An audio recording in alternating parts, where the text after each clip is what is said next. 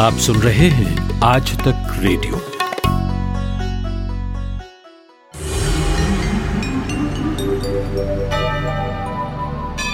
श्री जगन्नाथ।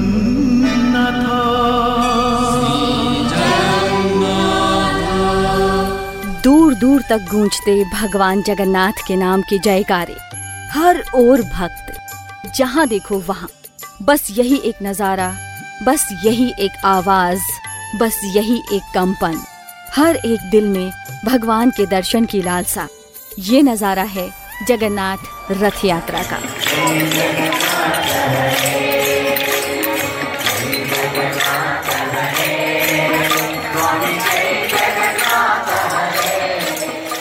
नमस्कार, मैं हूँ माधुरी। कितनी प्राचीन है ये रथ यात्रा। कितना महत्व है इस रथ यात्रा का और क्या कथा है इस रथ यात्रा के पीछे?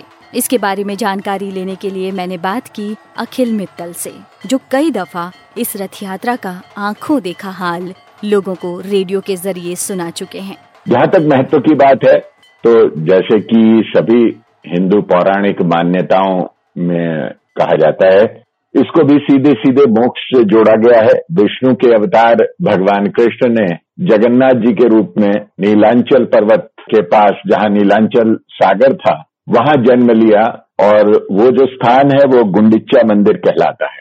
कहानी मुख्तसर से ये है कि वहाँ के राजा थे इंद्रद्युम।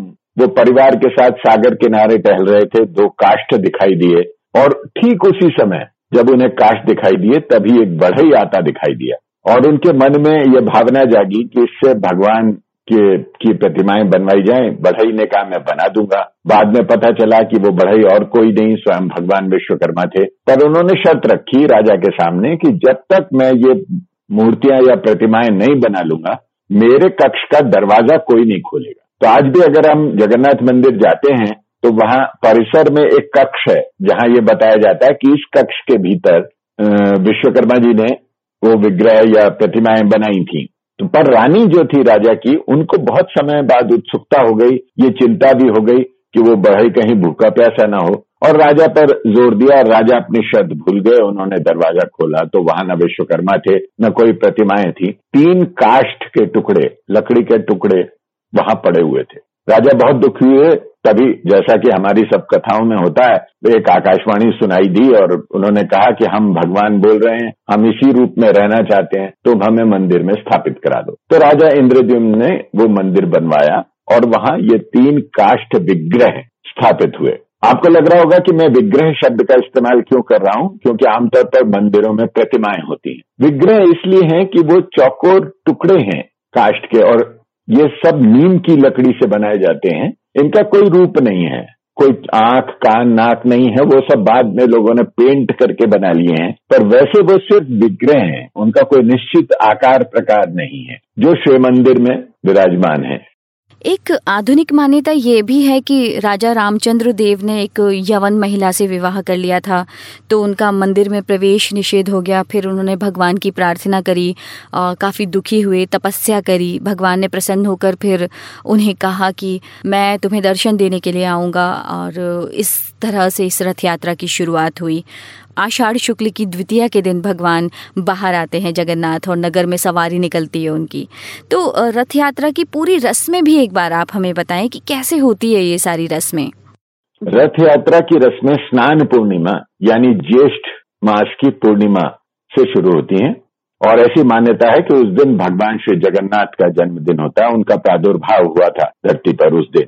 और जिस गुंडिचा मंदिर में ये रथ यात्रा संपन्न होती है उसी गुंडिचा मंदिर में भगवान का जन्म माना जाता है। तो स्नान पूर्णिमा के दिन भगवान जगन्नाथ, उनके बड़े भाई बलराम जी और बहन सुभद्रा जिस रत्न सिंहासन पर प्रतिष्ठित हैं, वहाँ से उठाकर मंदिर में ही एक स्नान मंडप बना है, वहाँ ले जाया जाता है। और 108 कलशों से मंदिर के उत्तर दिशा में एक कुआँ है, वहाँ से जल निकालकर स्नान कराया जाता है। अब देखिए, एक मान्यता ये भी है कि उतने ठंडे जल से स्नान करने से वो तीनों बीमार पड़ जाते हैं। और आजकल हम क्वारंटीन शब्द बहुत सुन रहे हैं, पृथकवास, एकांतवास। तो वो तीनों, भगवान जगन्नाथ, भाई बलभद्र और बहन सुभद्रा, पंद्रह दिन तक एक विशेष कक्ष में क्वारंटीन में रहते हैं, पृथकवास करते हैं, जिसे ओसर घर कहा जाता है। और उन पंद्रह दिन में सिर्फ़ उनके सेवक और वैद्य ही उनके दर्शन कर सकते हैं, और ये परंपरा आज तक है। अब प्रश्न ये भी है कि मंदिर में अगर प्रभु नहीं है तो मंदिर कैसा है? तो उनके प्रतिनिधि के तौर पर अलारनाथ जी की एक प्रतिमा वहाँ स्थापित कर दी जाती है और नित्य सुबह शाम पूजा अर्चना होती है। पंद्रह दिन बाद आषाढ़ मास का शुक्ल पक्ष आता है। प्रतिपदा तिथि को भगवान स्वस्थ होकर कक्ष से बाहर आते जिसे नव यौवन या नेत्र उत्सव कहते हैं। और फिर आषाढ़ द्वितीय के दिन भगवान जगन्नाथ, उनके बड़े भाई बलभद्र और बहन सुभद्रा जी के काष्ट विग्रह पूरा श्रृंगार किया जाता है। मैंने स्वयं उस गर्भगृह में जाकर देखा है, किस तरह का श्रृंगार होता है। कमल के पुष्प के बड़े बड़े हार। इतना कमल के पुष्प तो वहाँ दिखाई देते हैं कि मन करता है ये सारे समेट लिए जाए। उनसे लदे उन विग्रहों को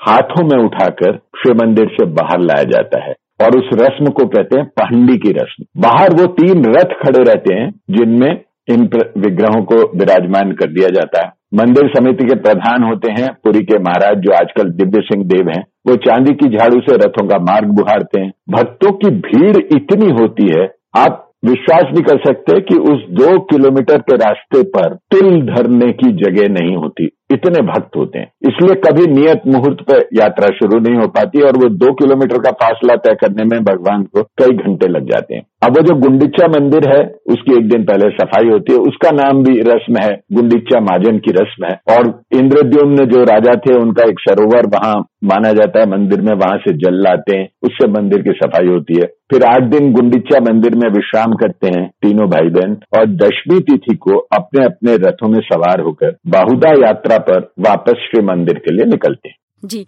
और ये रथ यात्रा कहीं रुकती भी है, कोई एक पड़ाव आता है, वो कौन सा स्थान है? बहुधा यात्रा के दौरान भगवान जगन्नाथ देवी अर्धाशिनी बाड़ी में एक छोटा सा पड़ाव करते हैं। ऐसा माना जाता है कि वो उनकी मौसी का घर था और मौसी माँ के मंदिर के नाम से ही वो जाना जाता है। तो ये रथ हर वर्ष नए बनाए जाते हैं।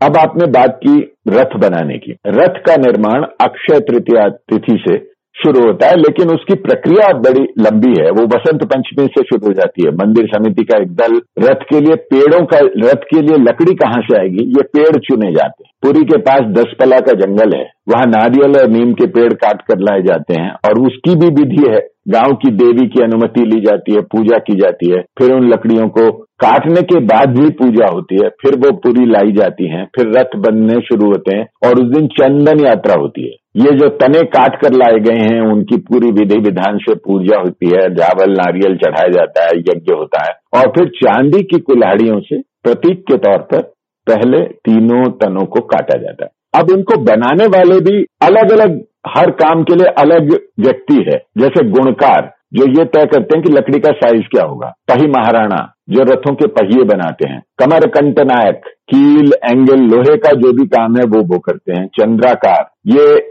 सारे हिस्सों को असेंबल करने का काम करते हैं। रूपकार, जो लकड़ियों को काटते हैं। चित्रकार रंग रोगन चित्रकारी, फिर दर्जी, रथ की सजावट के लिए कपड़े सिलने, डिज़ाइन का काम उनका रथ भोई ये सहायक है। इन रथों के नाम भी बड़े दिलचस्प हैं। जैसे भगवान जगन्नाथ का जो रथ है, उसके कई नाम है। गरुड़ ध्वज कपित ध्वज नंदी घोष आमतौर पर नंदी घोष के नाम से उनका रथ जाना जाता है। सोलह पहिए, तेरह मीटर ऊंचाई। घोड़ों का नाम शंख, बलाहक, श्वेत और हरिदाश्व। सफ़ेद घोड़े। सारथी का नाम दारू। रथ पर हनुमान जी और नरसिंह भगवान प्रतीक के रूप में रक्षा का प्रतीक सुदर्शन स्तंभ, रक्षक गरुड़ और ध्वजा त्रिलोक्य वाहिनी आप कल्पना कीजिए कि उस रथ को सजाने में 1100 मीटर कपड़ा लग जाता है और वो जो रस्सी है जिससे रथ खींचा जाता है, वो भी शंखचूड़ कहलाती है। भगवान बलभद्र के रथ का नाम तालध्वज है और उसके प्रतीक स्वयं महादेव हैं। सुभद्रा जी के रथ का नाम देवदलन है, उस पर देवी दुर्गा प्रतीक है और रक्षक हैं जय दुर्गा और सारथी अर्जुन है। आप रथ सजने की बात करें, इस बार भी अक्षय तृतीया से बारह दिन देर से रथखला जहाँ ये रथ बना, रथकला में रथ बनाए जाते हैं। वहाँ 150 सेवकों ने 15 से 16 घंटे काम करके ये रथ का निर्माण किया है। तो तैयारी पूरी थी, स्वयं मंदिर समिति की बैठकें होती रही कि किस प्रकार से आयोजन किया जाएगा।